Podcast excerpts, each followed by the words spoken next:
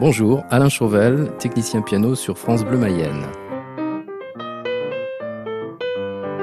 Ah, les bienfaits de la musique, ils sont, euh, ancestraux. Hein. Déjà, les Grecs euh, utilisaient la musique. La formation de la musique faisait partie des, principales choses que l'on apprenait, comme les mathématiques, la géométrie. Euh. Il y a une phrase de Platon qui dit que pour maîtriser un peuple, il faut d'abord maîtriser sa musique. La musique, elle apporte beaucoup de bonheur, elle apporte de l'émotion, mais on ne sait pas l'analyser. On est incapable d'expliquer comment ça fonctionne.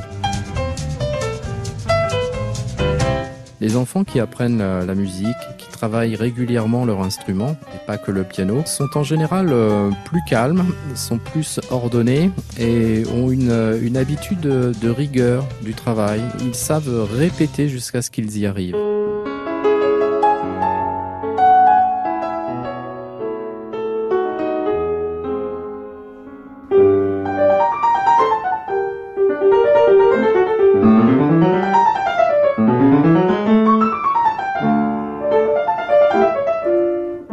Pour le piano, il y a quelque chose d'un petit peu supplémentaire parce que le piano, apprendre le solfège, vous oblige à lire deux clés qui sont différentes, qui ne sont pas notées de la, même façon. C'est un peu comme si vous aviez deux langues étrangères à lire, une pour la main gauche, une pour la main droite. Donc il faut déjà intégrer euh, intellectuellement cette chose. Je retape l'accord. Sol majeur même de principe. La mineur.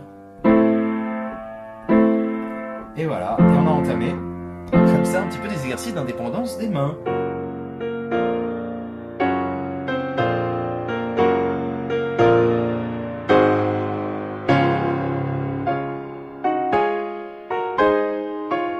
Et en plus, quand vous lisez, il faut envoyer cette information aux deux bras, aux deux pieds et aux dix doigts. Et tout ceci en quelques millisecondes.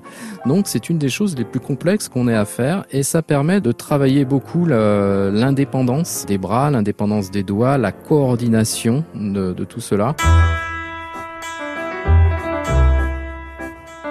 Et euh, grâce à, ce que l'on appelle l'IRM, on a pu faire des photographies en fin de compte de cerveau de, de musiciens et on se rend compte qu'il y a une différence au niveau du, du cortex, c'est-à-dire qu'il y a sans doute des connexions neuronales en plus qui se créent et qui permettent euh, peut-être de comprendre plus vite, de, de travailler d'une autre, d'une autre façon, mais euh, physiquement dans le cerveau, et ça apporte vraiment quelque chose de, de complémentaire.